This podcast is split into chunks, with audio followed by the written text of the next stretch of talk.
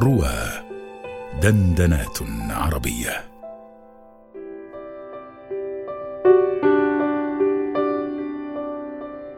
قبس من رواية زينب لمحمد حسين هيكل بصوت الراوي محمود سلام أبو مالك. تمر علينا ساعات وقلبنا ملك غيرنا. ولكن لثالث على أنفسنا من السلطان ما نود لو أعطيناه كل حياتنا. فيحزننا الإحساس أنها ليست لنا وأن أيامنا على الأرض وما تكنه من سعادة وألم وحزن وفرح قد انتقلت من حوزة يدنا وأصبحت في حيازة غيرنا. في تلك الساعات ونحن ننظر لهذا الثالث.